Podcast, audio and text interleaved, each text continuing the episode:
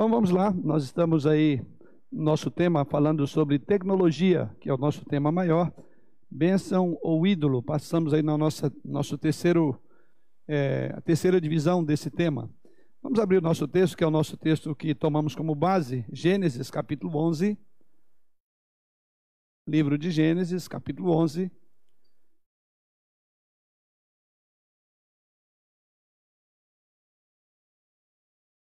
Partir do verso 1 até o verso de número 9. Livro de Gênesis, capítulo 11, do 1 ao 9. Se nos diz a palavra do Senhor. Ora, em toda a terra havia apenas uma língua e uma só maneira de falar. Sucedeu que, partindo eles do Oriente, deram com uma planície na terra de Sinear e habitaram ali. E disseram uns aos outros: Vinde, façamos tijolos e queimemo-los bem. Os tijolos serviram-lhes de pedra e o betume de argamassa. Disseram: Vinde, edifiquemos para nós uma cidade e uma torre cujo topo chegue até aos céus e tornemos célebre o nosso nome, para que não sejamos espalhados por toda a terra. Então desceu o Senhor para ver a cidade e a torre que os filhos dos homens edificavam. E o Senhor disse: Eis que o povo é um, e todos têm a mesma linguagem, e isto é apenas o começo. Agora não haverá restrição para tudo o que intentam fazer. Vinde, desçamos e confundamos ali a sua linguagem, para que não entenda a linguagem de outro Destarte o Senhor os dispersou dali pela superfície da terra e cessaram de edificar a cidade. Chamou-se-lhe por isso o nome de Babel, porque ali confundiu o Senhor a linguagem de toda a terra e dali o Senhor os dispersou por toda a superfície dela. Como falamos, agora nós vamos dar prosseguimento a esse tema que é tecnologia, bênção ou ídolo. E o que nós abordamos até aqui né, tomando como base esse texto, primeiro lembrando que Deus nos deu um mandato, dentre os vários mandatos, um deles é o cultural. E Deus, ao fazer isso, a intenção de Deus não era simplesmente que o homem preservasse o jardim com mandato cultural, mas que desenvolvesse, mas que explorasse, por assim dizer, todas as suas potencialidades. Sendo assim, a gente poderia dizer que Adão não seria no mandato dado por Deus, não seria apenas alguém, um jardineiro, para preservar o jardim é, do Éden, mas muito mais do que isso. O mandato de Deus ali de cultivar tem mais a ver com desenvolver, empreender, descobrir, investir na obra. Então, o homem passaria a ser um empreendedor, um desenvolvedor, um descobridor. Então, nisso, o homem foi capacitado, dado por Deus pela graça comum, né? essa capacidade de poder é, expandir os horizontes de tudo que estava à sua frente. Pois bem, e vimos também que ao fazer isso, o homem então cumpre esse mandato, e vimos ali em Gênesis capítulo 4, é, já a descendência de Lameque fazendo várias descobertas e invenções tecnológicas, que é o nosso tema, como Jubal, que vimos lá que desenvolveu instrumentos musicais, Tubal Caim, que inventou instrumentos de corte de bronze e de ferro. Então, assim, você começa a ver todo o progresso do homem nesse sentido. Progresso nessa, nesse sentido de é, atender a ordem do Senhor. E chega dois grandes momentos que a, a, da, tecnológicos, por assim dizer, da época, que chamam muito, muito atenção. Quais foram os dois momentos que eu citei e que eles têm algo a nos ensinar? Eu estou aqui só recapitulando. Quais foram os dois grandes empreendimentos no, que olhamos no início da história da humanidade que a gente que podemos dizer que envolveu muito a questão tecnológica? A Torre de Babel e a Arca de Noé. Dois grandes momentos. E por que, que nós usamos? E eu quero é, exatamente para exemplificar que a tecnologia pode ser bênção ou mesmo maldição. E aí nós vimos dois grandes empreendimentos. E vimos uma profunda diferença entre é, Babel, né, construída aqui, que é o nosso texto, e o outro grande empreendimento, que é a Arca de Noé.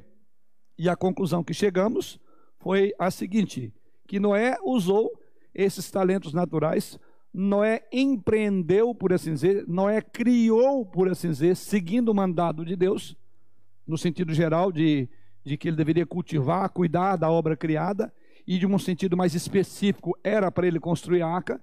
Então, é, Noé usou seus talentos, suas habilidades, né, dadas por Deus, e a tecnologia da sua época, para construir a arca. E Noé fez isso em obediência a Deus. Foi o grande ponto, lembra? E por outro lado, os construtores de Babel, que é o texto que lemos nesta manhã, que estudamos, que lemos desde a semana passada, usaram os mesmos recursos, a tecnologia, mas para agir diametralmente contrário à vontade divina, em desobediência. Então isso ilustra bem a abordagem do nosso tema, né?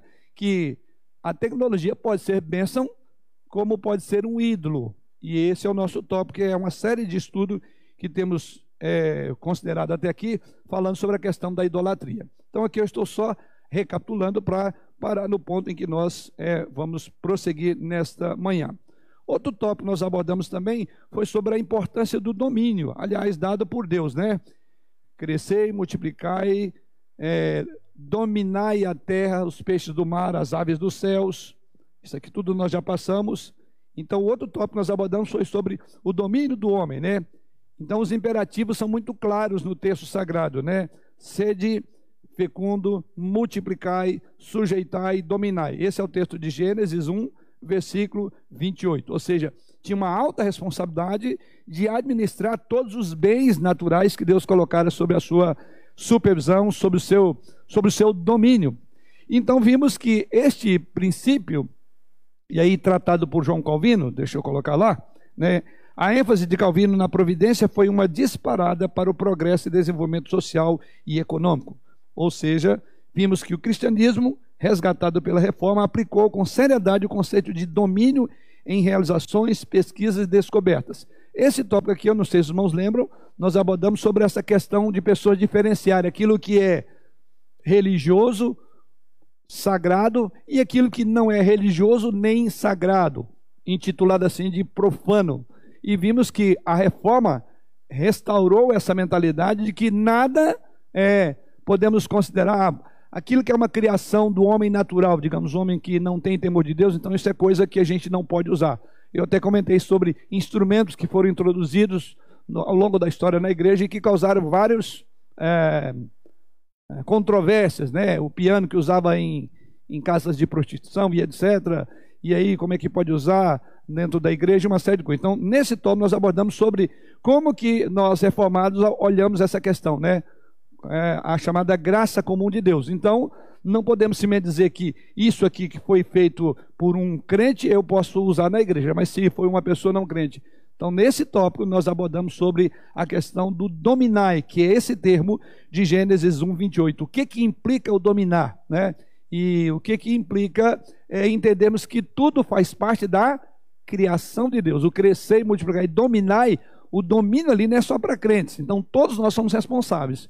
E nesse tópico, então, descartamos aquela mentalidade de que, se isso não foi feito por pessoas cristãs, piedosas, de joelho em oração, lá na hora que estava moldando a peça, então eu não vou usar na igreja, né? ou não vou usar na minha vida. Não podemos pensar assim. Ou seja, todas as coisas, é, ela tem um, um, um ponto inicial em Deus. E hoje vou entrar nesse tópico, os efeitos do pecado. Né? Então, vimos até aqui dois exemplos, né? É, um de Noé, em obediência a Deus, usou da capacidade dada por Deus e fez uma embarcação que não afundou. Embora o próprio Titanic venha a ter afundado, mas é bom lembrar que sob ventos muito mais fortes, sobre águas muito mais revoltas, a embarcação, ou seja, a, a arca, não afundou. Estou colocando aqui para a gente falar sobre tecnologia, que aliás foi outro ponto que não era bem o foco a semana passada, nem agora, mas pelo menos a gente falou um pouco sobre aquela questão de imaginar que o homem, é, as pessoas que viveram antes de nós eram menos inteligentes, menos capazes, e aquela mentalidade do homem da caverna, aquele homem bruto, lembra? Comentamos alguma coisa e fizemos, até eu ilustrei aqui algumas, algumas questões. Certamente esse é um ponto que a gente poderia trabalhar bem. Até a semana passada, os irmãos participaram falando, acho que foi uma das irmãs aqui, não vou citar o nome, eu estou falando aqui, às vezes salta os nomes, né? Mas foi falado aí sobre que hoje a nossa sociedade, em função do uso da tecnologia, está ficando, acho que a palavra é emburrecida, é? É, meio que emburrecida, né? Então, essa mentalidade de que hoje nós somos melhor, mais capazes, porque desenvolvemos a tecnologia, não, eu acho que tudo é proporcional à época, porque essa, lembra lá, crescer, é, é, é, dominar sobre os peixes da, do, do, mar, as aves dos céus, etc. É, cultivar. Então, naquele mandato de Deus está implícito toda a potencialidade, toda a capacidade do homem para construir, para inventar, para criar. Eu gosto muito de ilustrar, basta ver que nada disso tinha. Isso veio da terra, a matéria-prima de tudo que está aqui. Então, o homem ele cria. Né? Nós somos criadores nesse sentido.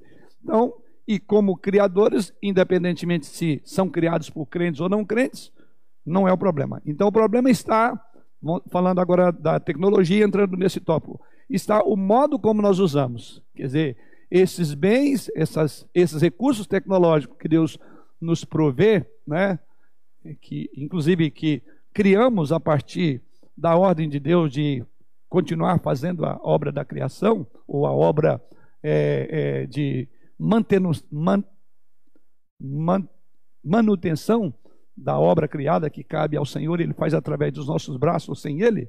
O fato é que isto é uma benção. Agora, como é que nós temos usado? Como é que nós usamos a tecnologia? Esse tópico nós vamos falar sobre o problema, o efeito do pecado. Nós vimos ali Noé, em obediência a Deus, usou a tecnologia para salvar a raça humana, eu diria, todos nós. Ao passo que os habitantes ali do período em que vemos Babel, né, ou essa torre de Babel, os habitantes de Babel, na verdade, usaram toda a sabedoria, mas para serem iguais a Deus. Né? Tanto é que Deus desceu e confundiu a linguagem desse dessas pessoas. Pois bem, nesse tópico agora, nós queremos abordar sobre os efeitos do pecado. É, eu desdobrei esse tópico praticamente em dois, embora aqui eu vou fechar ele, mas na próxima semana eu vou falar um pouco mais sobre a maneira como muitos têm usado a tecnologia, principalmente as chamadas redes sociais. Então, o tema da semana que vem vai ser redes sociais, né? As várias redes sociais como é que a gente anda tweetando por aí, como que a gente anda curtindo. Então, nesse particular, existe muita coisa a ser dito. Tanto é que eu destaquei, não vou trabalhar aqui, eu vou concluir esses tópicos. E a semana que vem, aliás, eu chamo a atenção para os irmãos não perderem esse, esse tema devido à grande importância. Porque até nessa parte aqui a gente vai entrar só uma pinceladinha rápida sobre os efeitos pecados, tá? Mas na semana que vem nós vamos pegar esse tópico e vamos trabalhar ele porque ele diz muito respeito à maneira como muitos estão usando as várias redes sociais. Redes sociais têm servido muito mais, lamentavelmente, para separar pessoas do que para uni-las, para distanciar, para gerar uma série de problemas. Então, essa era a nossa ênfase na semana que vem. Pois bem, então, os efeitos do pecado. Não concebemos hoje a vida, irmãos, sem, por exemplo, energia sem chuveiro elétrico, celular, automóvel, automóvel, notebook e assim por diante. Né? Seria muito difícil imaginar a vida sem isso. Naturalmente, com exceção daqueles que vivem é, ou preferem viver na natureza sem recursos modernos. Né? Aí você diz, mas ainda existe? Tem um programa na, em canal fechado, não me lembro agora, talvez quem já viu pode me ajudar aí em que parece que tem algumas áreas dos Estados Unidos, em alguns locais em que as pessoas já habitavam ali, em, em local que não é povoado, e tem uma lei é, lá nesses estados, né, cada um é uma lei, né, mas nesses estados a lei é de que ah, um indivíduo que está ali, ele está na terra, ele não será tirado da terra, e até morrer a geração dele, ele pode permanecer ali. Porém, não pode é, é, avançar com a tecnologia no meio daquela, daquele local. Então são pessoas que vivem meio que naturais, é, não é naturalistas, assim, bem natural, não pode. Eu não lembro o nome desse programa, mas os irmãos pegaram aí pelo menos, alguém já viu? É no Alasca, alguma coisa do Alasca. É isso, né? É... Como é que é? Homens da Montanha, eu acho que é por aí. Ó. Ah, tem, tem, tem três programas diferentes. Mas foi bom, deu para pegar? Pelo menos quem está aqui, acho que. É, ali eu diria, a não ser essa, aquelas pessoas que você fala, nossa, como é que a pessoa pode viver nesse lugar assim? E eles levam óleo diesel e tudo para acender lamparina, ou é coisa desse gênero, né? Mas a ideia ali é que eles não podem é, avançar e até morrer aquela geração, para que o Estado tome conta daquilo ali. É questão da preservação, da, são regiões é, inóspitas, regiões que não podem é, é, construir, então as pessoas vivem muito nat no natural. Né? Então, a não ser pessoas assim, dificilmente a gente conceberia a vida sem a tecnologia, né? sem, por exemplo, um chuveiro. Parece básico, né? Eu fui da, fui da época, não, né? Eu lembro, é, na nossa casa não tinha, mas eu lembro que havia é, um sistema de, de banho que não tinha energia, que era um balde de, de metal e embaixo do balde tinha um, um arranjo ali, quer dizer, dentro da tecnologia que a época permitia, né? Que fazia um furo ali no meio do balde, ali tinha um chuveiro, né? E aquele balde tinha uma cordinha, você puxa a corda para até, tá vendo? A tecnologia. Põe na altura do peão, como na altura do freguês, né? Quem é baixinho tinha um chuveiro bem aqui. Você deixa ele trava, ou então você sobe e ele fica lá em cima, dependendo da altura, né? Então, para todo gosto. Hã? E tinha um cabinho ali para você abrir e fechar. Só que aí água quente, você então fervia a água, misturava no gosto do, da pessoa, eu quero mais quentinha, então você coloca lá. Então você vai para o fogão, fogão a lenha às vezes, mas já tinha fogão é, é, a gás, é, é, esquentava, misturava então tecnologia. Fala, nossa, que invenção interessante, né? Imagina você ficar jogando água mas então você abria e fechava a água quente, etc. Ou seja, é difícil conceber isso hoje. Eu sei para quem não teve nessa época, é difícil até imaginar. Mas também tenho uma gente rindo aqui, porque foi da minha época e lembra que tinha esse. Lembra, né? Os irmãos lembram disso. Assim, é, esse é o ditado. Às vezes a água estava tão boa, você abria tudo, no fim estava ensaboado, não tinha como. Fulano, esquenta mais água aí, porque não deu. Cuida disso aí, menino, segura a água. ok. Mas, é, ou seja, isso mostra né, que da importância. É difícil, jamais a gente imaginaria viver a vida sem isso, que nos traz grande conforto. Então, a questão que vimos até aqui é o seguinte: né, nas lições anteriores, vimos que qualquer objeto ou pessoa de que nos tornamos dependentes, dependentes se torna o nosso ídolo. Nesse ponto, precisamos ser cautelosos e observar se a tecnologia não está ocupando um lugar em nosso coração que pertence somente a Deus. Ou seja, não há nenhum problema com a tecnologia. Deus nos criou para ah, isto. Né? No, na ordem de Deus de dominar, como nós falamos lá, tem a ver com criar, inventar, produzir, está tudo nessa ordem dada por Deus. Agora, o problema é, o que nós temos feito daquilo que é algo de bom? Nós vimos que os habitantes ali, no contexto de Babel, usaram a tecnologia para afastar-se de Deus. Mas a questão é a seguinte: dentro desse tópico, como nós podemos avaliar se temos usado isso de uma forma positiva ou negativa? A Bíblia nos ensina que Deus deve ser a nossa referência absoluta sobre tudo. A Ele é que devemos nos submeter de forma completa. Então Deus deve ser a nossa referência. Um termo muito comum usado hoje é tel-referente. Né? Ele é a referência para todas as coisas. Ou seja, em tudo que há, não podemos fugir da presença de Deus. E tudo deve ser feito tendo Ele como o ponto de referência. Então nós vamos usar a tecnologia, vamos usar todos os recursos, tendo como referência o que que isso glorifica a Deus. Ou de que forma eu posso estar cumprindo o mandato de, de criar para a glória de Deus. Esse é o nosso tópico nesse momento, tá?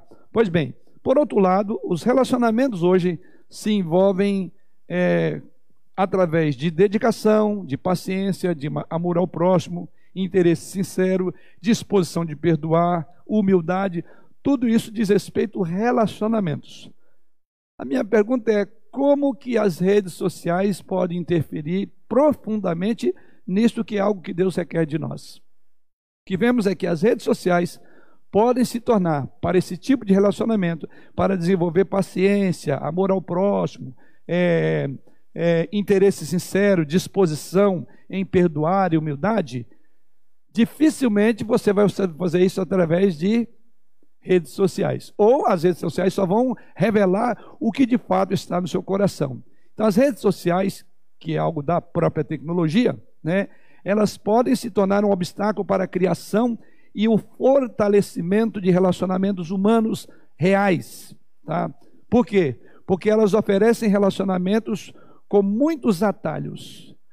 As redes sociais dispensam os critérios bíblicos de perdoar, né, de ter paciência, de amar ao próximo. E aqui, como eu falei, esse assunto tem um desdobramento para a semana que vem, onde eu vou falar só sobre redes sociais e as implicações dela para o nosso uso. Tá? Posto ser um assunto bastante vasto. Aqui eu só vou dar uma, uma breve é, é, reflexão aqui. Vivemos em uma época, irmãos, em que sair de casa sem o celular ou deixar de entrar nas nossas redes sociais, sejam elas Facebook, é, Twitter, Instagram, eu diria que é caso de vida ou morte. Talvez você diga, bom, isso é exagero.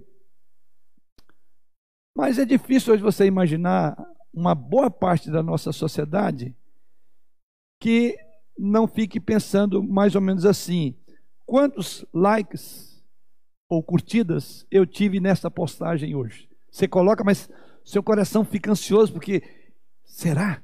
Quantas vezes foram lá?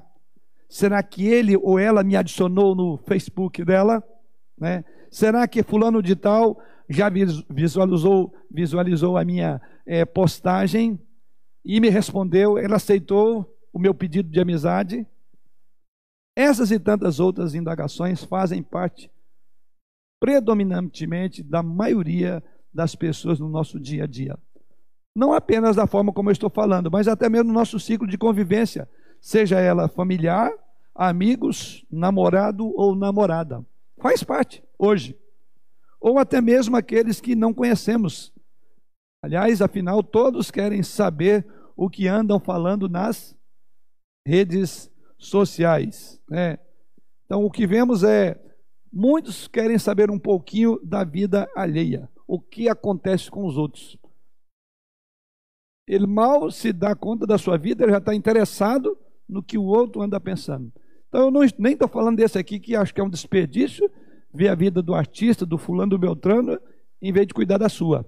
Mas estou falando até daquelas preocupações lícitas, no contexto de família, então eu quero abordar aqui agora esse tópico que é como que a gente tem utilizado e o quanto nós estamos sendo dominados como efeito do pecado, dominados por essas redes.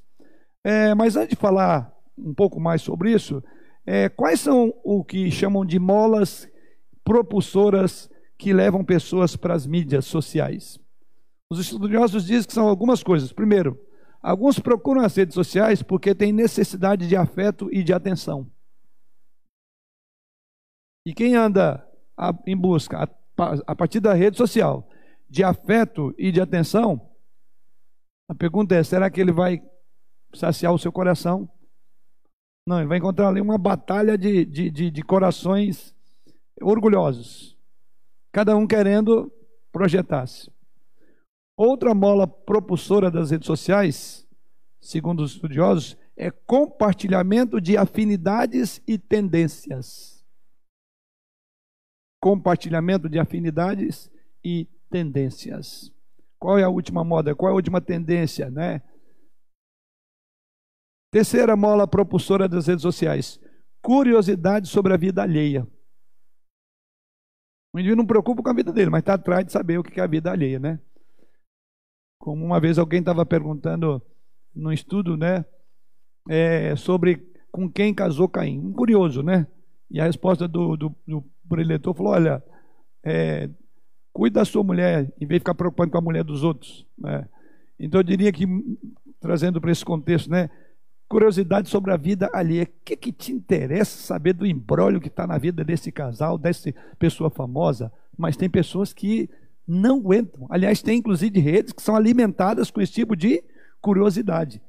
E os blogueiros, aqueles que mantêm essas redes, via de regra, cada dia estão procurando, e sempre são aquelas notícias bombásticas. Fulano separou de Beltrano. Fulano tá, tá, não é assim? Caiu da escada, foi ao banheiro tantas vezes no dia. Eu tenho que saber por que, que ele foi, por, como foi. Né? E aí vai uma série de, desculpe, besterol. Mas ah, os estudos têm mostrado isso. Uma outra mola propulsora é, das redes sociais é a busca pela fama. Busca pela fama. Então, pessoa que vive lá no anonimato, de repente. Caneta azul, azul caneta. Só uma ilustração aqui, né? Todo mundo, tá vendo? Famoso. O homem da caneta azul. Eu lembro que até no contexto da minha família, é, alguém gravou tanto essa música que ficou marcado, né? Quer dizer, é, é, é o, o indivíduo fica famoso e começa a ganhar muito dinheiro porque ele fez a música da caneta azul. Isso é só apenas outra mola propulsora nas redes sociais. Foco no mundo foco no mundo das ideias. Foco no mundo das ideias. E uma última mola propulsora é o avanço tecnológico. Então, observe que tem coisas interessantes e boas e outras que nem tanto. As redes sociais podem ser tudo, menos socialização. Esse é um ponto importante. As redes sociais podem ser tudo, menos a socialização. Porque ela tira você do convívio social fazendo com que você foque apenas nela, na rede. Esse é ponto importante. E é por isso que hoje nós estamos vivendo um, um, um momento de vazio e solidão como nunca visto antes. É curioso, né? Quando a gente vivia distante, que para ir na casa de um do outro, é, visitar um parente, ver uma pessoa, era uma coisa do outro mundo, né? mas ainda as relações eram muito mais sólidas e saudáveis, apesar da dificuldade dessa interação, do que hoje, que num clique você tem um mundo na sua mão. E são chamados de sociais, redes sociais. Eu não vou abordar sobre essa expressão, que eu quero deixar isso para a semana que vem, devido muito ponto que eu quero estudar com os irmãos. Mas o fato é, vamos ser honestos, na verdade, hoje estamos vivendo um período de, um, de uma solidão, de um vazio como nunca visto antes, apesar das redes sociais. E é por isso que nós fazemos, fazemos essa afirmação, que ela pode ser tudo menos socialização. E nós vamos dizer por que, que ela não é socialização. Um falecido é, sociólogo polonês chamado Zygmunt Bauman destacou numa entrevista esse problema. E veja o que ele diz lá nas redes sociais é tão fácil adicionar e deletar amigos que as habilidades sociais não são necessárias. Que tipo de habilidade uma pessoa tem é, para vincular ou não uma pessoa a ela numa rede social? A única habilidade é um cliquezinho. Só isso. E assim ele prossegue dizendo: elas são desenvolvidas na rua, quer dizer, as relações verdadeiras são desenvolvidas na rua, no trabalho, ao encontrar gente com quem se precisa ter uma interação razoável. Aí você tem que enfrentar as dificuldades, se envolver num diálogo verdadeiro. Quer dizer, a rede social não exige isso que um relacionamento exige. É enfrentar, né, não é o face, é face a face. Isso exige habilidade, isso exige, exige paciência, isso exige, exige uma capacidade enorme de perdoar, de interagir, de compreender. A rede social você, inclusive, pode nem ouvir, só você fala. E quando a pessoa fala, você corta ela, você tira. Então, observe, conforme diz esse sociólogo, ele prossegue dizendo: as redes sociais são, é, as redes sociais não ensinam a dialogar, a dialogar, porque é muito fácil evitar a controvérsia. É exatamente isso. Ela te dá essa possibilidade. Não, você não, não, não vai lidar com, com a controvérsia. Você simplesmente vai deletar se você não quer ouvir. Ou seja, muita gente usa as redes sociais não para unir, não para ampliar seus horizontes, mas ao contrário, para se fechar no que nós chamamos de zona de conforto, onde o único som que essas pessoas escutam é o eco de suas próprias vozes, onde o único que vem, vem são os reflexos de si mesmas. Daí a ideia do Facebook. As redes sociais é, são muito úteis, oferecem serviços muito prazerosos, mas são ao mesmo tempo uma armadilha. Então, diríamos que nós assinamos aqui é, toda a íntegra da visão desse sociólogo Zygmunt, polonês Zygmunt. É uma realidade.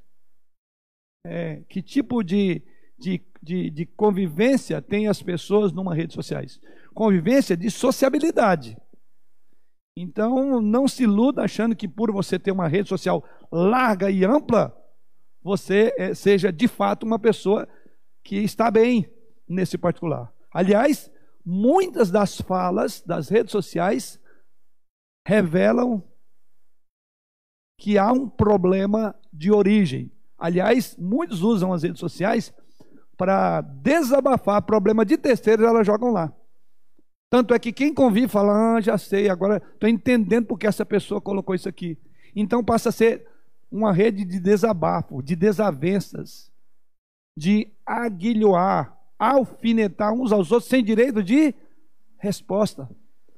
Tanto é verdade que você observa assim, de repente alguém captou a ideia, fala, ah, essa pessoa está falando de mim. Aí ele vem e faz um comentáriozinho, e aí quer que vira aquilo? Um baita do embrólio. Da separação, até morte. Mas isso é semana que vem. Só estou pontuando aqui sobre a questão que, que o pecado faz. O problema não está nesses instrumentos poderosíssimos, mas eles estão revelando uma face oculta do nosso coração. Está revelando aquilo que a Bíblia diz, que o coração é dele que procede todas as saídas, as fontes da vida estão no coração. Por isso que a Bíblia fala de guardar o nosso coração, olhar o nosso coração, porque ele revela de alguma forma através das redes sociais. Sim, Daniel.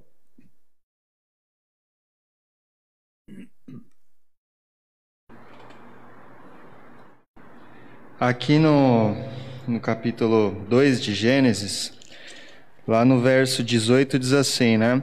Disse mais o Senhor Deus: Não é bom que o homem esteja só. Far-lhe-ei uma auxiliadora que lhe seja idônea. Né?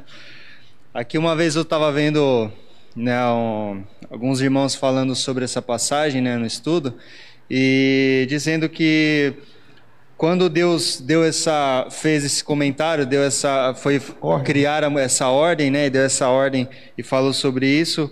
É, além de constituir a família, também foi um ato de fazer com que o homem viva, viva em sociedade, né? Então Sim. tem a ver com isso também, né? De através da constituição daquela família surgiria uma sociedade para que todos convivessem, se comunicassem e tudo Sim. mais. É o que Sim, é, é esse é um princípio importante, né, que está no nosso DNA. O homem foi criado para viver em comunidade, em sociedade. Ninguém é uma ilha.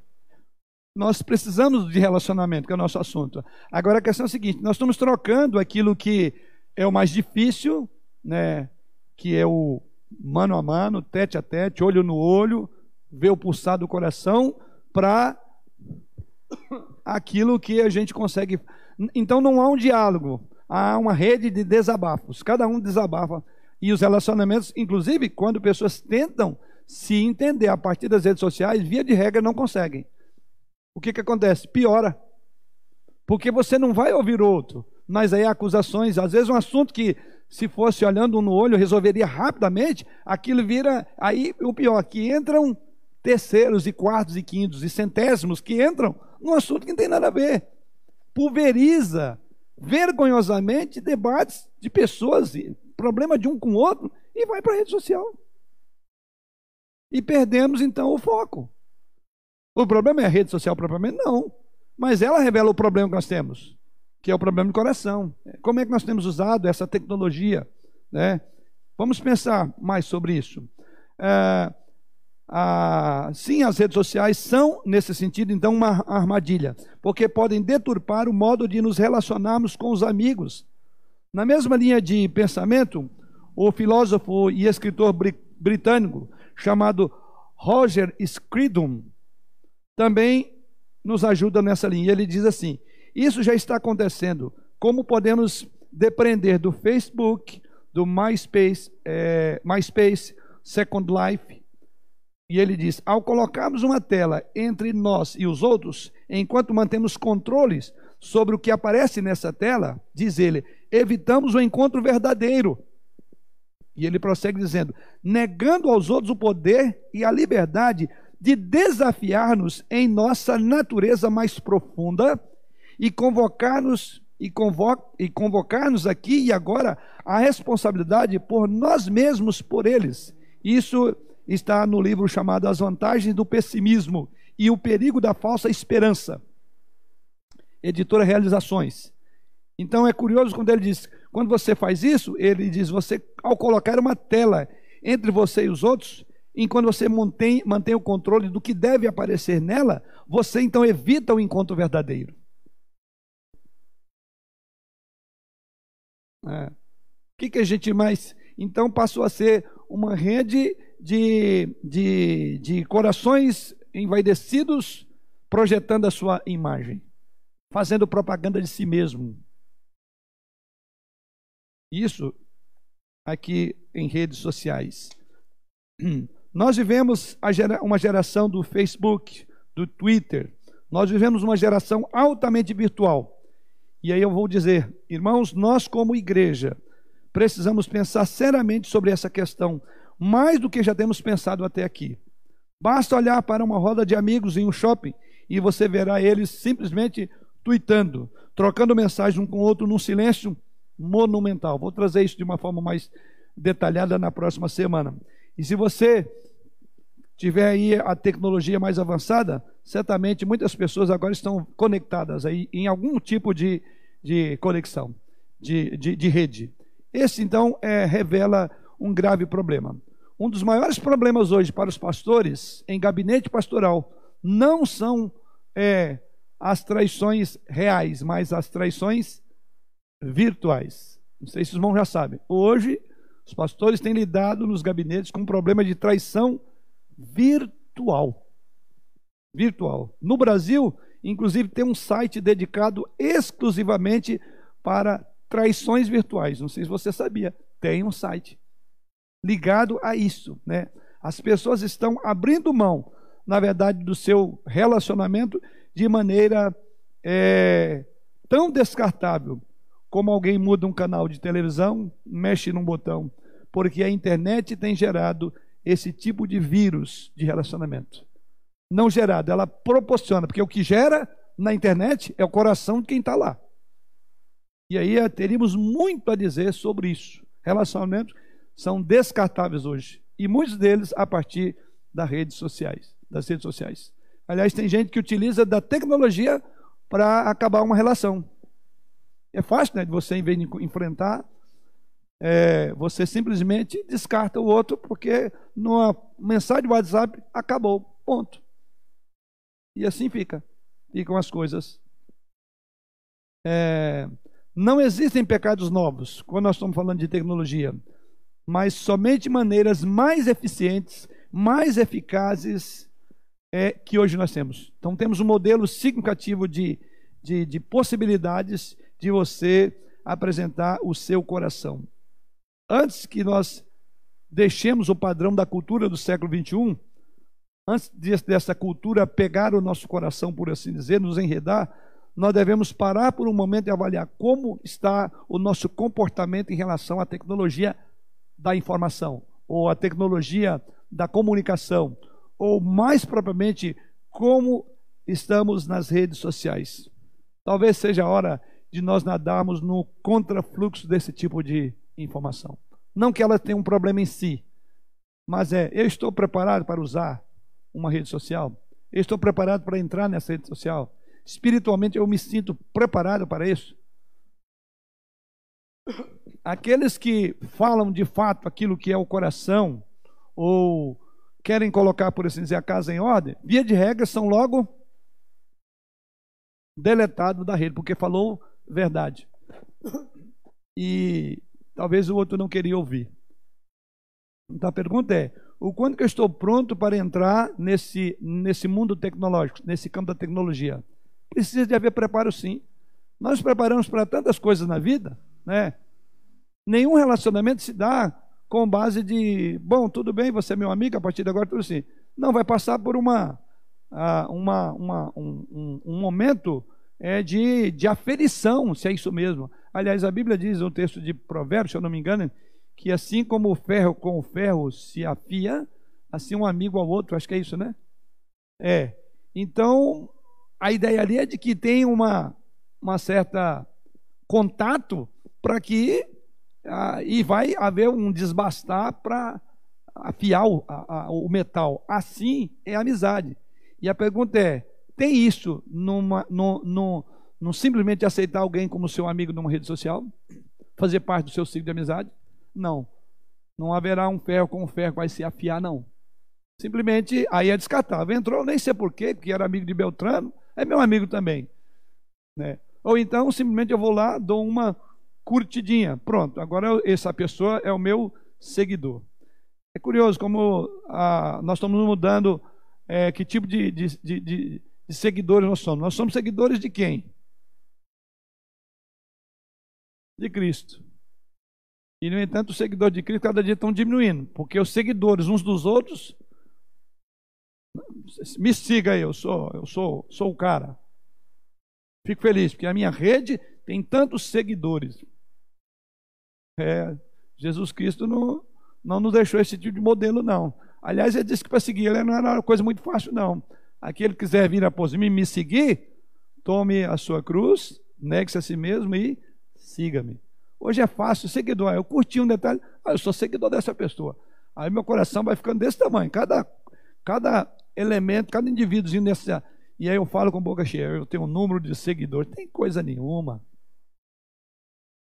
Então, observe, e a gente não reflete sobre isso. É curioso que nós estamos preocupados em seguir Beltrano e Ciclano, mas pouco temos pensado na nossa vida sobre e Jesus Cristo. Quantos likezinhos você tem dado na rede dele? na pessoa dele, no prazer por ele. Quantas vezes você reafirma durante o dia aquele momento ali de que você segue sim Jesus. Nós precisamos de seguidores de Cristo, não seguir uns aos outros. Porque isso só levanta o nosso orgulho e, na verdade, nos separa mais uns dos outros. Estou falando aqui no sentido, quando eu olho essa, essa expressão aí, no sentido pejorativo, porque muitas vezes ela caminha para esse lado. Porque nós não estamos prontos para fazer isso, para usar isso até para ter uma rede e para alguém nos seguir. Porque aí você vai falar, tá vendo? Eu sou, eu sou a pessoa. Né? E as pessoas hoje são avaliadas, a capacidade dela de influir, de influência, não é pelo caráter dela, mas pelo número de seguidores. E é por isso que tem gente que faz um monte de besteira, faz piruleta, aí quem gosta de piruletagem vocês podem colocar assim, vai lá, dá um, um, um gostei lá, pronto. E aí o que, que ele faz? Vai fazer mais. Chegou-se ao ponto até de pessoas que estão é, fazendo um alto flagelo, é um ponto que a gente deve falar semana que vem, e crianças, adolescentes, e cada dia procurando emoções menores, porque tem um número grande de pessoas que falam, agora duvido se você corta o seu pulso, né?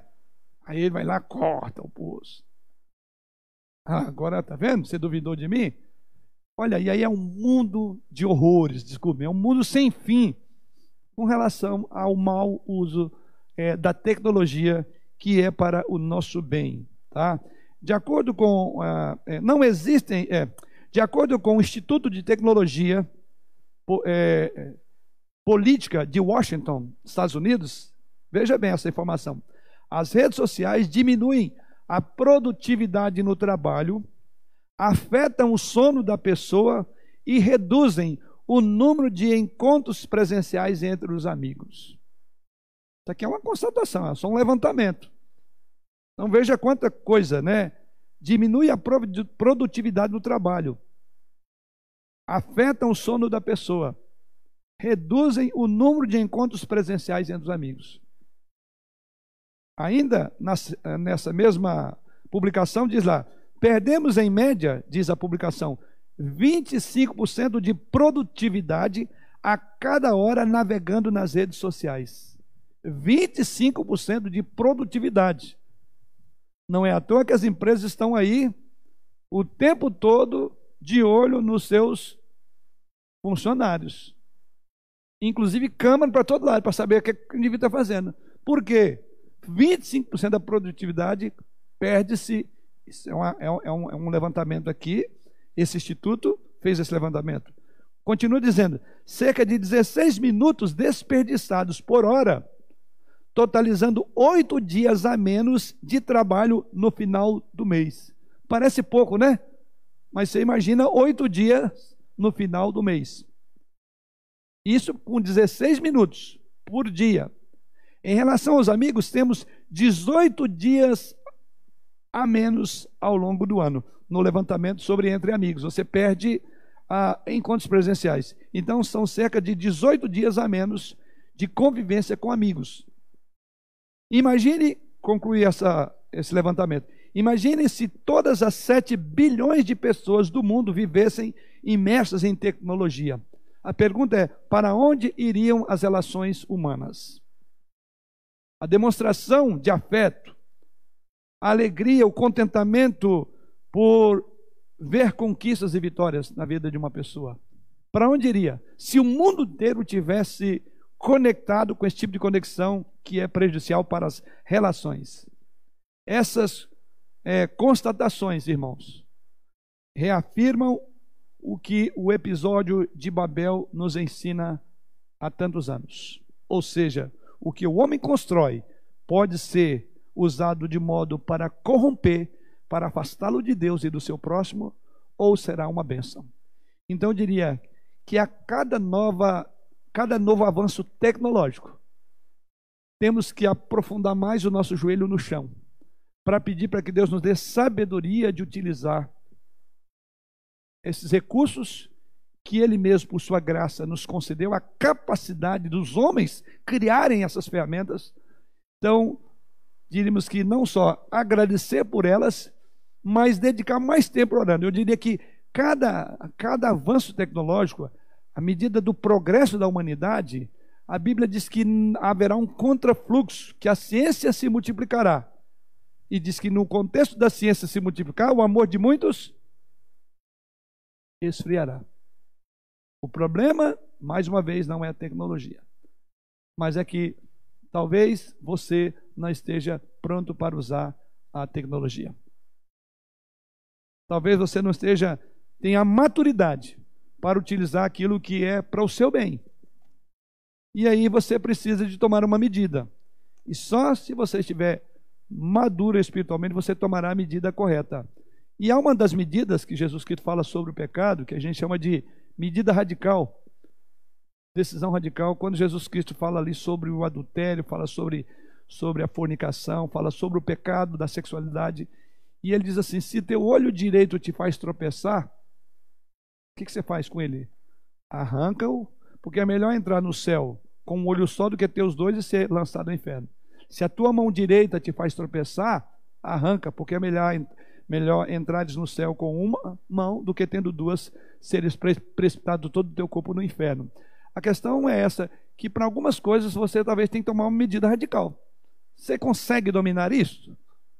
Então, ele não é um ídolo para você. Mas se ele te domina, ele passa a ser o seu ídolo. Eu vou pedir licença aos irmãos aqui.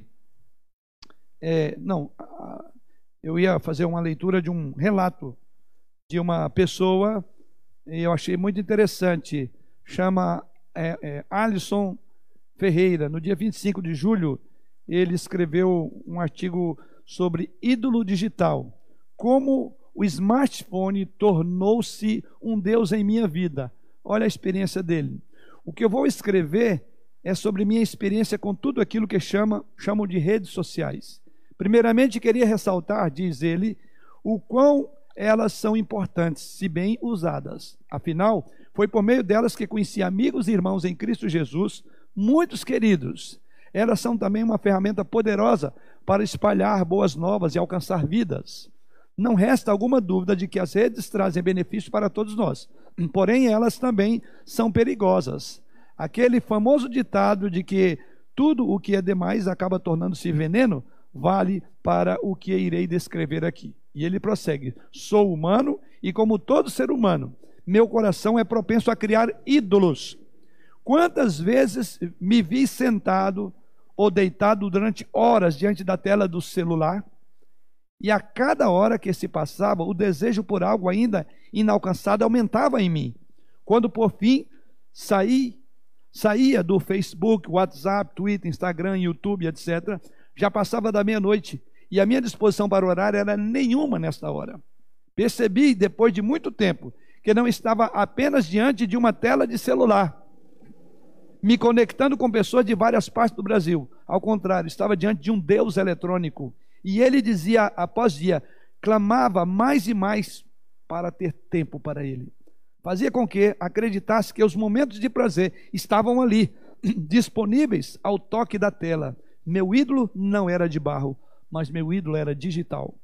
Ler a Bíblia, orar, passar algumas horas meditando nas Escrituras, na bondade de Deus, no quanto o dia foi cansativo, mas ele havia me sustentado e dado forças, eram momentos muito raros na minha vida. Não sentia prazer nessas disciplinas espirituais.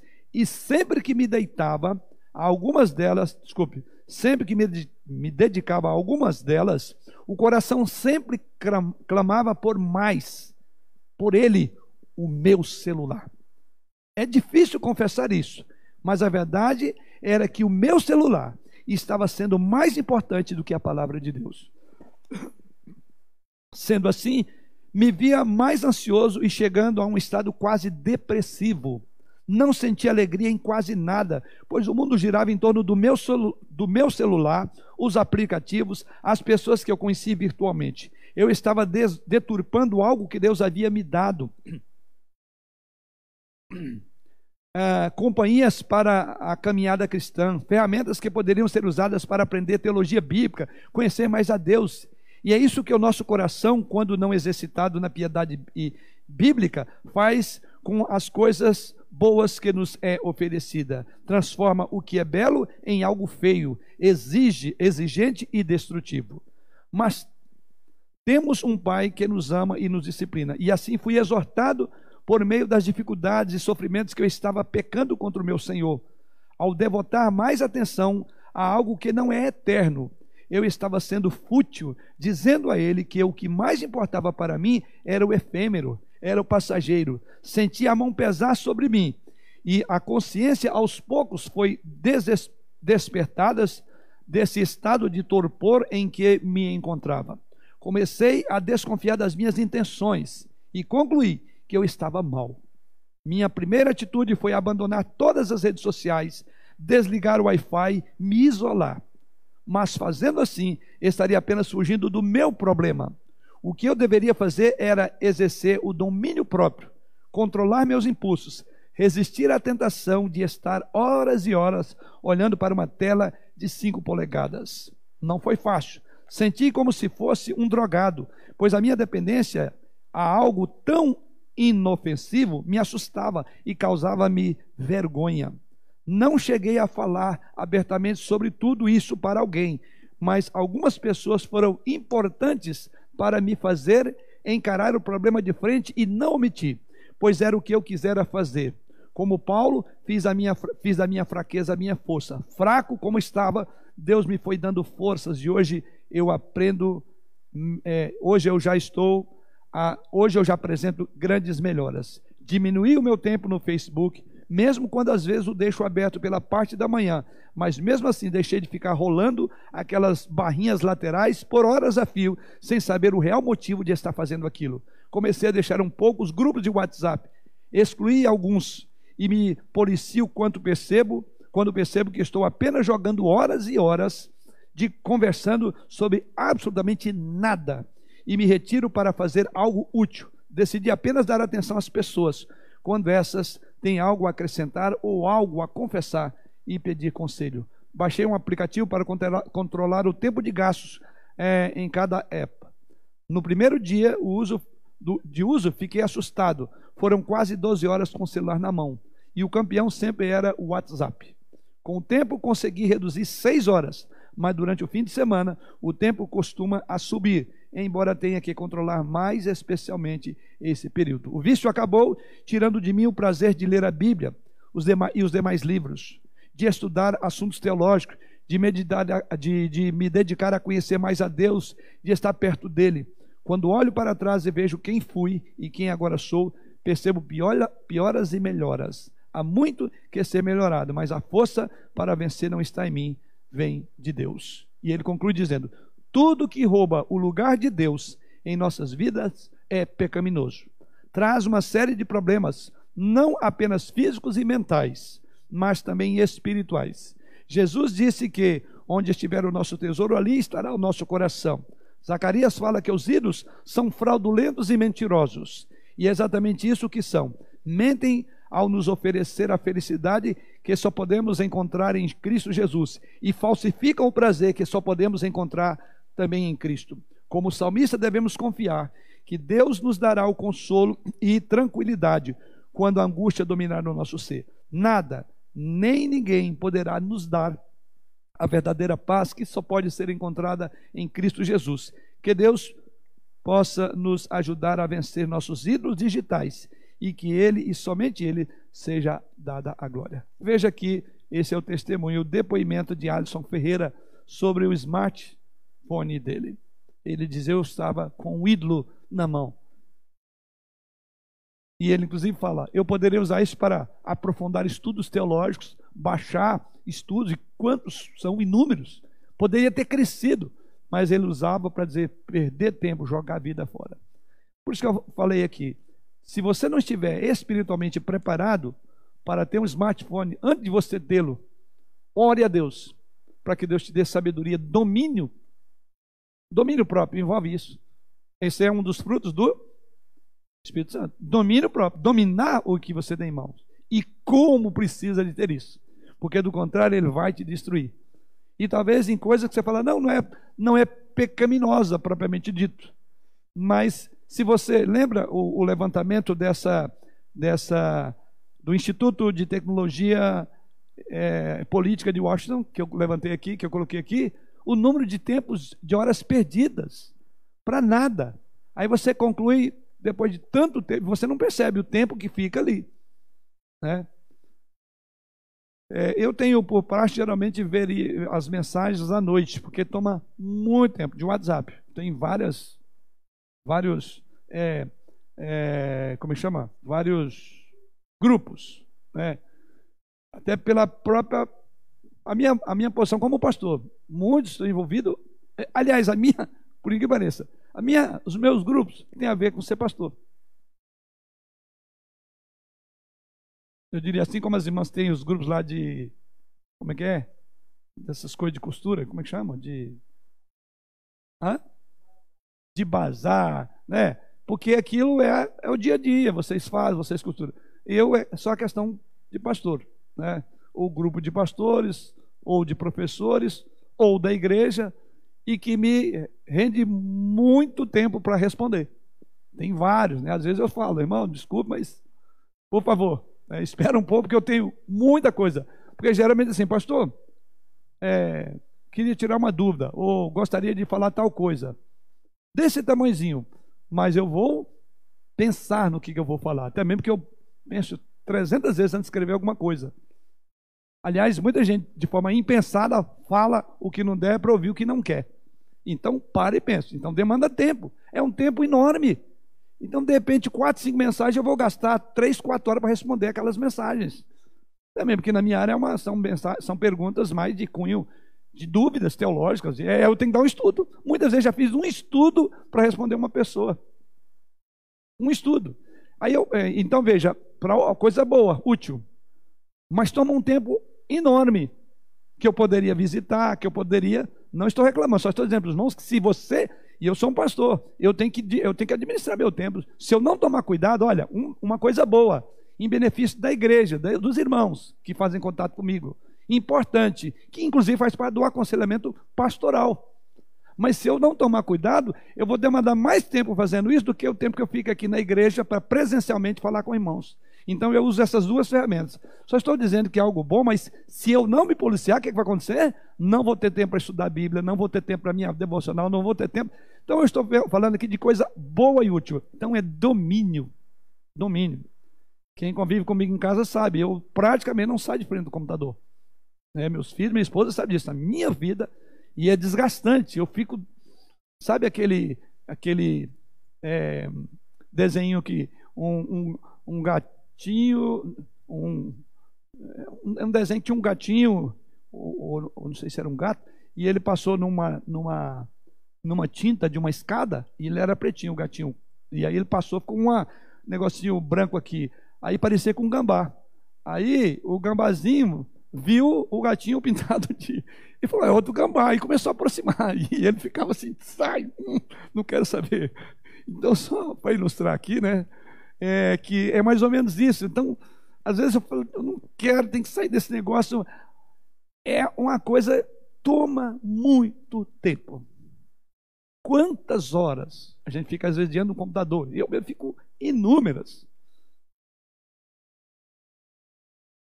e com toda a necessidade, vamos ver o que, que eu estou vendo no computador. Eu estou pesquisando, eu estou estudando, estou buscando respostas para perguntas que me fazem. Estou indo na teologia, estou usando, está vendo? A tecnologia, benção.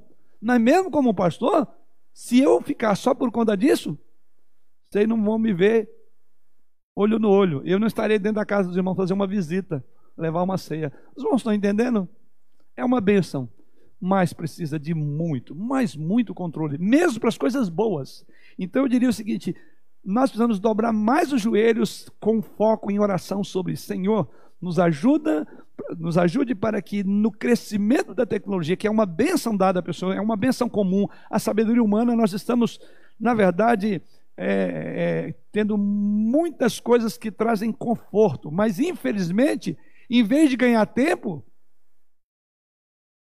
está aí na contramão. Porque toda essa tecnologia é para agilizar, não é? Para ser rápido, para isso.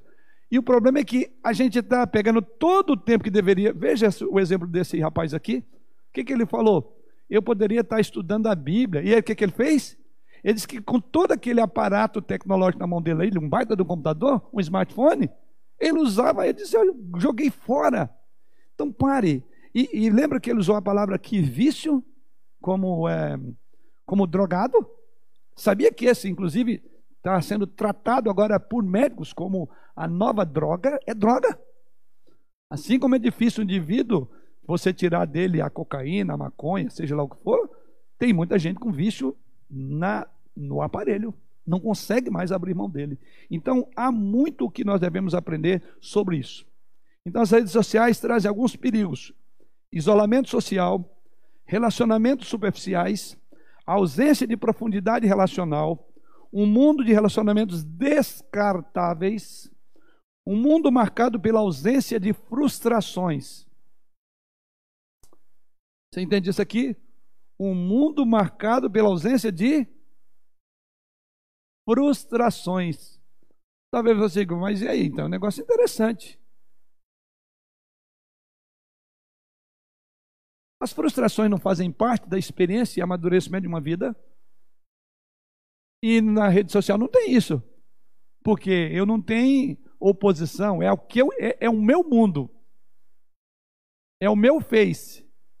Não é bem a minha face, né? E é aquela mentirosa. Eu vou me maquiar, vou me produzir, eu sou esse aí. Eu não tenho frustração. Eu, e eu vendo essa imagem, mas eu não sou contraditado nela. Então eu não sofro revés da minha projeção, porque é, é aquilo que eu sonho ser. Então não, a pessoa não frustra, e as frustrações fazem parte da experiência. Você amadurece, você cresce. Num outro contexto, a Bíblia diz que somos bem-aventurados. É, é, é, tende por motivo de toda alegria o passar por várias provações, porque essa provação vai só levar você ao crescimento, à maturidade espiritual. Então, e, e, a, e essas redes, eu não, eu não, porque eu não, vou, eu não serei trabalhado lá. Eu não aceito o contraditório. Isso, quando houver, eu corto, de maneira que sempre vai ser aquilo que eu quero. eu nunca vou me frustrar. Um sexto ponto, um mundo repleto de fantasias e experiências pseudos prazerosas. Em sétimo lugar, o outro perigo da internet é um mundo de ilusões. E oitavo, brigas, discussões intermináveis, conflitos beligerantes predominam as redes sociais. Sim, Igor. O nosso irmão Alexandre aqui pelo YouTube, ele colocou uma, uma participação aqui dizendo que hoje o chavão é, das mídias né, é o cancelamento social nas redes sociais. Uhum. Que é um tipo de forma de agressão aqui que ele fala que você diz o que pensa. Ou, como que é aqui? Você diz algo que você pensa e não agrada uma parte especial da sociedade, há um cancelamento por parte, disso. Isto, é, todos deixam de, de, te seguir e te acusam das mais sórdidas coisas, em nome de um movimento qualquer da sociedade, com ódio, é, um ódio com base em pensamentos sociais. Exatamente, quer dizer, é aquela ideia que você precisa ser politicamente correto, do contrário, então é uma rede de mentiras, você não pode falar a verdade, como eu falei. E quem fala, eu vou entrar e vou, não vai, você vai perder seguidor. Vai... E aí acontece, você não consegue expor sua ideia, porque a oposição é muito grande. Então veja, e, e você está pronto para isso? Então realmente é um, uma, é o que eu falei, precisamos muito, talvez mais do que nunca, orar para que Deus nos dê mais sabedoria de usar a tecnologia do que tão rápida e, tão, e que cresça tão rápido quanto a tecnologia avança. Então a tecnologia está indo muito longe para a capacidade emocional e espiritual de trabalhar ela. A tecnologia está bem à, à frente da vida de piedade da igreja. Aliás, havendo, está havendo um regresso. Por se multiplicar a iniquidade de Jesus Cristo, o amor de muito se esfriará. E a tecnologia em si, mais uma vez, não é um problema. Porém, ela revela o verdadeiro problema. É que nós estamos avançando para o espaço sideral, mas estamos tropeçando na relação de uns com os outros, de perdão, de compreensão. Estamos tornando mais máquinas do que seres humanos. Está dominando isso. E a capacidade de perdoar, de relacionar, cada dia pior. Daí porque as crises espirituais são altíssimas nessa área, né? As pessoas estão abrindo mão do seu relacionamento. Porque as redes sociais ocupam o melhor lugar. E inclusive não consegue mais relacionar é, pessoa a pessoa. Mas tem um grande ciclo de relacionamento na internet. Aí você fala, mas quem é essa pessoa?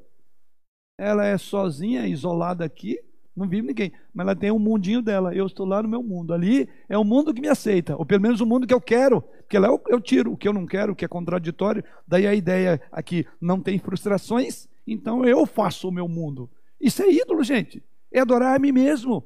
É criar o meu mundo do jeito que eu quero, porque eu tenho domínio sobre ele. Mas você sai dali quando você entra no campo real, quem é você? Não sei, estou meio perdido, não sei quem eu sou.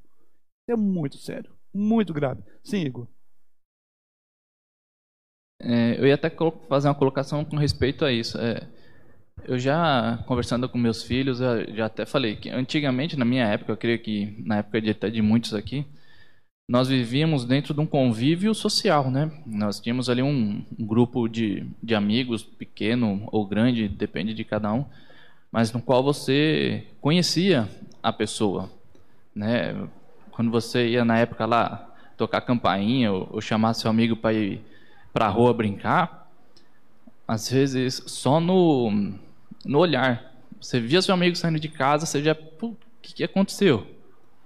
O pessoal não, não, não precisava ter falado nada, você já sabia que tinha alguma acontecido coisa, né? alguma coisa. É verdade. E hoje é, você vê que a juventude de hoje está cada vez mais enclausurada, mais dentro de casa, não tem essa relação interpessoal com ninguém, mas tem centenas, milhões de seguidores, né? Foi o que você falou. Às vezes não, eu vou postar uma foto, eu vejo que tem gente que tem essa necessidade de todo dia postar uma foto. Para quê? Para ter essa visualização, para ter esse curtir, né? Gostei, não gostei. Vive em base disso, mas não tem um amigo. Não tem uma pessoa na qual ela possa é, desabafar, conversar. É, tem essa relação interpessoal, né? Tem gente que não quer se estressar. Na nossa época, a gente, meu, brincava na rua, brigava na rua, voltava para dentro de casa no outro dia, brincava na rua, brigava na rua e, e a amizade continuava a mesma. Hoje, se você falou um A fora do contexto, pronto. É o que o Alexandre colocou aqui. Vou te cancelar, você não é mais do meu grupo de amigos porque você não desfruta do mesmo pensamento que eu, das mesmas coisas que eu, então você está fora do, do meu grupo de amizades, né? Então é. a gente está cada vez mais preso dentro de casa e com menos amigo. Exatamente, né? Aliás, em, te, em teoria das redes sociais, você é um cara ou uma pessoa que tem N amigos, mas às vezes, como você falou, não tem onde você, como dizia o outro, chorar as pitangas no ombro de uma pessoa que você fala, esse aqui é de confiança. Enquanto você falava, é, eu dei uma risadinha aqui, meio, pensei comigo, quando eu morei no Rio de Janeiro, morei, vivi lá quatro anos, eu era adolescente aí, e sempre tinha os amigos dos balões, eu soltava balão, então foi muito transgressor, viu, nesse sentido aí. Não tinha polícia na época não, que não falava muito disso, mas tinha uma mão desse tamanho, meu pai me levantando pela uma orelha só, grande assim. Às vezes eu falo, minha orelha cresceu muito, porque tanto puxão que eu levava. Porque era uma maneira bem sutil do meu pai fazer eu pensar no perigo. Pipa, balão, e tinha a turma de brincar, uh, de uma série de brincadeiras, aquelas brincadeiras de rua, salvo cadeia e outros nomes, né? Cada lugar usa um nome. E eu lembro bem que uma vez eu estava com um amigo, é, chamada, chamava Mancini, e eu sei que a gente, assim, os amigos, é, como os outros, provocavam uma. A gente discutia ali. E aí sempre eles queriam ver briga. Sabe aquela, vai lá, dá nele. E sempre tinha, né? E a gente entrava mesmo no tapa, brigava mesmo, né? Mas sempre tinha um para puxar. E uma, uma vez caiu, acho, na besteira, que eu encontrei, estava com ele em cima do banco de areia, um, um, lá. E aí eu falei, ah, vou fazer uma certa com esse cara aqui, e ele comigo, né? Mas foi tanta pancada um no outro que não tinha ninguém para separar a gente. Olha, nós dois, de tanto dar pancada e tomar pancada, a gente ficou exausto lá na, na, Nunca mais, porque eles provocavam e falavam, então vamos, né? Então, mas naquele dia não tinha nenhum outro amigo para separar a gente. E foi nós dois dando murro no outro e caindo. No fim, a gente não tinha mais força para brigar. No dia seguinte, nós estávamos felizes da vida. E aí, a hora, aí, os, aí os, os outros colegas, ah, deixa eu falar, vamos parar com isso. Vocês não sabem o que, que aconteceu. Não tinha amigos para nos separar, nós batemos tanto no outro, não tinha mais força, caímos dois, dois lados. Mas só lembrando aí, era então são coisas que marcaram. Sei quem foram grandes amigos. Essa é a questão. Nessa rede de relacionamento hoje, quem é o seu amigo?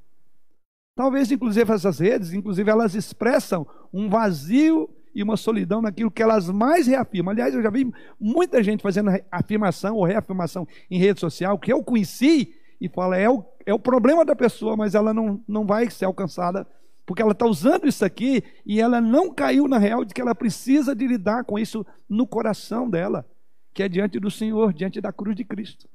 Então, isso aqui é apenas um pouco. Deixa eu só concluir, porque o tempo já está chegando lá. O que precisamos nessa hora, então, arrepender. Não é pecado em não ter uma conta na rede social, né? nem assistir uma série, nem brincar no celular mas seria grande tolice não suspeitarmos de nós mesmos. Lembra o que esse rapaz falou? Eu suspeitei de mim mesmo. Tem alguma coisa errada aí? Não podemos suspeitar de nós mesmos que podemos pegar coisas inofensivas e cometer pecados com ela, como foi o caso dessa, dessa relato que eu li aqui aos irmãos. Então, o efeito que a tecnologia pode causar em nossas mentes, muitas vezes, predominantemente, ele é silencioso. Pois quanto mais adquirimos independência, e controle, a nossa vida pode estar inteira no celular. Autonomia, prazer, mais essas coisas poderão promover em nós orgulho diante de Deus. É o nosso. Eu me satisfaço disso. Do que a necessidade de ir para a palavra, eu me satisfaço quando eu tenho um Deus que eu controlo aqui. Podemos criar apatia, indiferença para com alguém que precisa ouvir, precisa receber atenção, que é outro problema, qualidade de tempo, nós não temos mais. Por quê? Eu não posso. Estou eh, conversando aqui, quantas vezes, quantas vezes vi pessoa conversando comigo, e o número de vezes eu contei que ela parou, só um instantinho. Só um instantinho. E pedindo aconselhamento. Eu falei, meu irmão, o dia que você vier, então, por favor, deixe isso em casa. Ou põe lá. na bolsa, ou que lá fora do gabinete, porque aí a gente consegue falar. Não, pastor, só, desculpa um pouquinho. Mas está assim. A, a questão que nós precisamos de pensar é até que ponto você é capaz de largar o celular por um momento e ficar longe dele. Eu creio que vai chegar um momento quando uma pessoa for para uma cirurgia, ela vai estar, tá, o médico vai falar, e agora? A gente pode desligar o celular aqui agora? Vamos operar você, porque está ligado nela. Não, não tira, não, senão eu morro. É o meu coração. Está pulsando. A vida de muitas pessoas está na mão dela, né, nesses aparelhos. O que então fazer? Né? É, não precisamos quebrar o celular e viver à luz de velas, mas fazer. Ah, não é aqui não? E alguém falou um pouquinho. Então devemos usar os benefícios tecnológicos para termos uma vida mais confortável, mais segura e mais acessível, desfrutando do que é bom e nos afastando do que é mal ou mesmo perigoso. Um cristão que leva a sério o crescimento na graça e no conhecimento de Jesus Cristo vai tornar a tecnologia um servo cheio de recursos, não mestre de entorpecimento mental e se comprometerá a tornar um hábito afastar-se de tudo isso, para moldar sua mente mais e mais em conformidade com a profundidade e a verdade da fé cristã. Então é bênção ou maldição? Nosso tema foi exatamente esse, né? Tecnologia, bênção ou um ídolo? Depende de quem usa. Se você está naquela situação como descrita por este rapaz aqui, então medidas radicais. Lembra que ele falou: não, eu cortei tudo. Mas depois ele falou: peraí, tem como eu viver sem tudo isso? Não. Então ele diz: eu precisava, eu estava me enganando. Eu tenho que ter o quê? Domínio sobre essas coisas. Todas as coisas me são lícitas, diz o apóstolo Paulo na sua carta aos Coríntios, mas nem todas convêm. Todas as coisas me são lícitas, mas nem todas edificam. Em terceiro lugar, todas as coisas me são lícitas, mas não me deixarei dominar por nenhuma delas. Então, são princípios que regem a nossa vida, estão colocados por Paulo na sua carta aos Coríntios. É lícito? É, mas convém eu ter isso agora? O que, que eu vou sacrificar? que quanto eu vou deixar de pagar para assumir um, um compromisso de pagar um. Porque toda a área tecnológica o custo é muito alto, principalmente as mais é, recentes, não, é os lançamentos, né? Deixa, porque você vai comprar, calma. Vai pagar 4, 5 mil num iPhone aí, deixa três meses já está valendo um mil a menos, paga dois, três mil. Então, é, eu, segundo, não me deixarei, é, não convém. Terceiro, não edifico. Quanto que eu vou ser edificado? E aí sim, essa mesma tecnologia tem muita coisa que você pode fazer.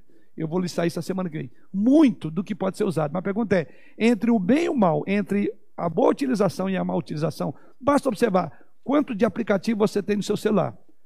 A que fim estão esses aplicativos? Pergunto: nos seus aplicativos, quantos deles têm área cristã? Comentário bíblico, por exemplo.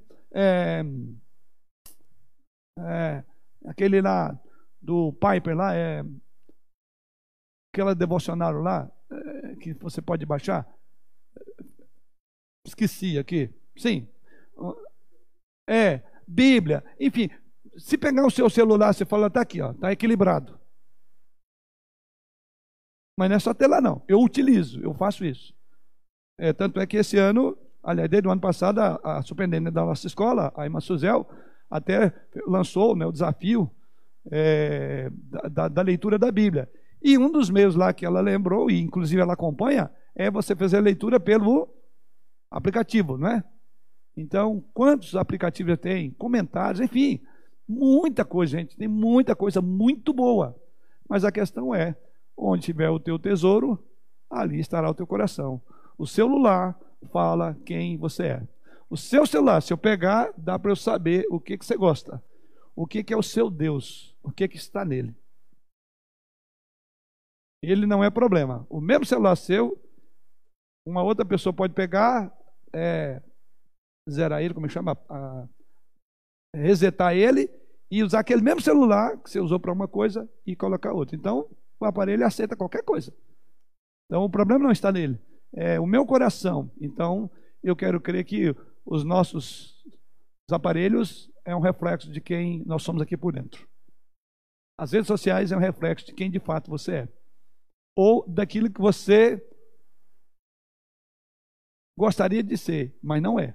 E aí você faz uma caricatura, uma imagem daquilo que de fato você não é.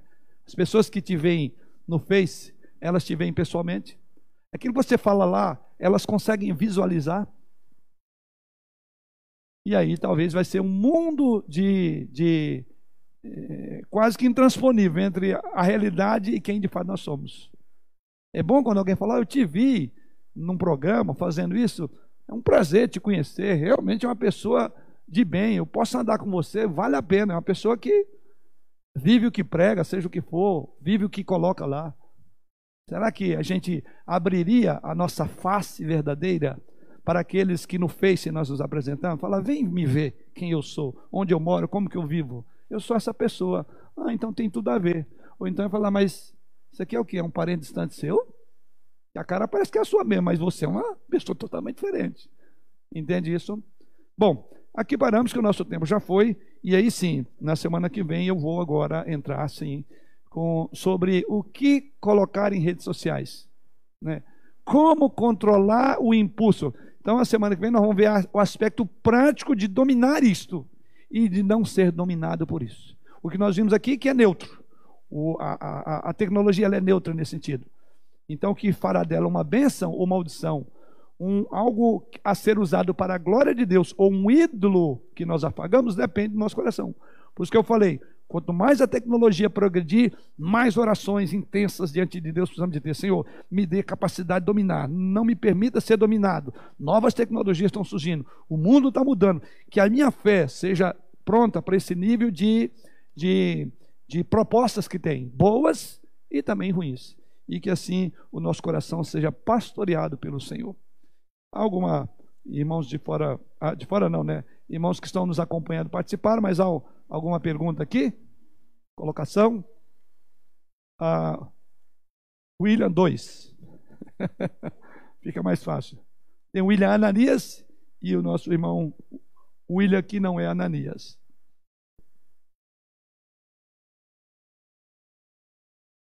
E assim depois passo para você, João. Pastor, eh, eu estava observando aquele texto que o senhor citou, é, no verso 4, é, Gênesis 11. Gênesis 11, o primeiro. Ah, tá, tá. Aí fala lá: Vinde edifiquemos para nós uma cidade, uma torre cujo tope chega até os céus, e tornemos célebre o nosso nome, para que não sejamos espalhados por toda a terra. Eu estava pensando, tudo que o senhor falou, tem uma coisa muito incomum, né? Que é se tornar de uma certa forma célebre. célebre. Né? Numa palavra muito comum usada hoje em dia, que é se tornar o que? Celebridade, né? Daí o nome celebridade, né? Eu posto, mil pessoas curtem, duas mil curtem, né? Eu recebo uma mensagem no WhatsApp, olha como eu sou procurado, né? Como eu sou né? importante, né? E aí eu estava meditando esse tempo que o senhor estava falando, né? E me lembrei do Salmo 100, né? Só vou ler o primeiro verso, o verso 1, que diz... Celebrai com júbilo ao Senhor todas as terras. E eu estava pensando, poxa, eu estou vendo uma contradição. Né? Aqueles que estavam lá em Babel, talvez Babilônia depois e tudo mais, eles queriam ser celebrados. Enquanto que a Escritura celebrai, e ainda assim, com júbilo, a Deus. A Deus. E eu fico pensando, aí não está uma motivação errada? Eu queria até que o senhor falasse sobre isso. Quer dizer, o desejo de ser celebrado. Ele não é uma distorção de algo que Deus fez em mim como adorador, em que eu devo celebrar, eu devo prestar adoração, e eu estou usando todo o meio ao meu alcance para ser celebrado. Eu queria que o senhor Sim. falasse um pouquinho é, sobre isso. Inclusive, o título do nosso estudo, que é uma série de estudos que eu venho falando sobre, sobre ídolos. A gente começou, falou sobre os vários aspectos em que a idolatria pode ser moldada. E uma delas é que a tecnologia, que aí vem, né? É, tecnologia, ela é um ídolo ou é uma bênção? E foi dentro desse contexto que está o nosso tema, exatamente. E é isso até nós, é porque na semana passada que a gente fez um pouco abordagem mais sobre o texto de, de Babel. Mas bem lembrado pelo irmão, que é o versículo 4, quando ele diz aí de tornar o nome célebre, veja a ênfase em nós, eles que querem ser é, o foco de atenção. E a ideia aqui é o homem fazendo um nome para si. A, a força é que eles querem fazer um nome para si, ainda que para isso eles tenham que riscar o nome de Deus. E a ideia aqui é de uma adoração, aí sim, não para a glória de Deus, mas centrada em si mesmo, que é o nosso tema.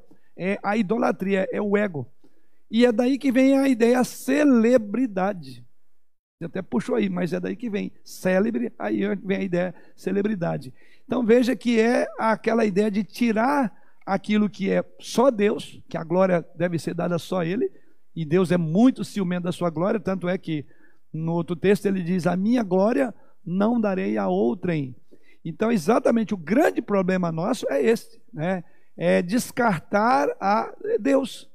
E quando na verdade o fim último nosso é a glória dele. E esse talvez seria um boa, uma boa maneira da gente didaticamente analisar como é a minha apresentação nas redes. O que, que eu estou querendo com isso? Qual é a minha intenção ao postar isso? Eu quero chamar a atenção para Deus ou para um servo de Deus que está aqui, ou não, eu vou calar porque isso aqui eu vou encontrar muita controvérsia, foi até colocado aí, então eu não vou querer que esse grupo vire um debate, porque se eu for fiel a Deus, isso vai me implicar que eu vou perder esses amigos. Então, eu quero, o meu nome precisa ser marcado. Eu quero que essas pessoas olhem para mim. E aí nós deixamos de ser seguidores de Cristo. Então, realmente, elas, é, essas redes, elas vão provocar em nós a, aquilo que, de fato, é a motivação do nosso coração. Não é que vão provocar, elas vão revelar qual é a minha motivação. Então, quando eu posto, qual é o meu propósito? Eu tenho que lembrar que, como servo de Deus, o fim último é a glória de Deus. Em que, que Deus será glorificado? Nisto. Na foto que eu vou colocar. Por que eu vou colocar essa foto? O que, que eu estou querendo com isso? Qual o propósito de eu estar alimentando uh, isso? É mostrar a minha beleza, é mostrar que eu tive grandes conquistas. Ah, basta ver. Você não vai ver a postagem de ninguém para pior. Toda postagem. É, olha, eu tirei essa sobrancelha, acho que eu fiquei mais bonito, né? Então, joia. E ficou ruim, não, então deixa crescer, vai ficar grande de novo. Ou é, essa roupa foi maravilhosa, então você vai sempre ver. A questão é a seguinte: é um ídolo. Eu quero ser glorificado. Eu quero ter aprovação das pessoas. Por isso que eu estou falando, participar disso não é fácil. É aí que eu estou falando. Que tenhamos uma vida espiritual a esse nível da pressão que uma rede social faz sobre nós. E aí eu diria que talvez poucos ficariam nela para serem de fato quem são mesmo, que é reflexo de Deus. Somos discípulos de Cristo. É o que eu falando, a gente está muito mais preocupado com a, a nossa visão de nós do que aquilo que de fato nós cremos. Então, realmente, passa a ser um ídolo. Né? A tecnologia pode ser uma grande bênção, mas ao mesmo tempo um ídolo. Aqui, eles queriam a glória que era dada a Deus para si. E a tecnologia muitas vezes usamos todo o tempo que ela nos permite né, ganhar, para quê? Para jogar fora, para usar mal o tempo. Mas, aliás, esse ponto é que nós vamos ver semana que vem. Vai ser bem detalhado, vamos falar sobre a utilização dela para o bem e para o mal. E, e uma constatação. Né? Até mesmo aquelas coisas aparentemente inofensivas que a gente coloca, elas têm uma pitada de orgulho, de vaidade e algo que vai na contramão da glória de Deus. Por isso que é, não é fácil. Aliás, essa semana, não, essa. Uma pessoa com quem conversei, ele falou o que, que eu achava de, de, de do, do, uso do crucifixo, de ter a cruz, de ter o símbolo, né? Aí eu falei, vou, vou ilustrar de uma forma. Depois eu expliquei essa pessoa. Mas eu falei, eu lembro bem de uma uma frase que é muito comum. Os caminhões eles têm umas frases bem interessantes, outras até complicadas, né? Imorais, etc. Mas o fato é que essa frase, eu citei para ele, a frase diz assim: é fácil andar com Cristo no peito. O difícil é ter peito para andar com Cristo. E ele está fazendo uma, essa frase estava fazendo uma referência, naturalmente, àqueles que eles é fácil você pôr um crucifixo aqui. O difícil é ter um coração, né, um peito para andar com esse Cristo, quer dizer, um comprometimento. Então, eu diria, parafraseando essa figura, né? É quando nós temos condição de ter Cristo é, como nosso, nosso, nosso modelo maior a utilizar as redes sociais. Para não lembrar daquele hino, né? é, ali me aponta, ali vai um crente com a Bíblia na mão, eu sigo contente. Alguém me dizendo ali vai um crente, ó que nome bendito que o Senhor pôs em mim, mas se queres também pecador, poderá ser assim. Não conhece? Eu e Elaine, Elaine, só nós dois, hein? Você é de Goiânia então, porque ninguém. Com a Bíblia na mão, eu sigo contente.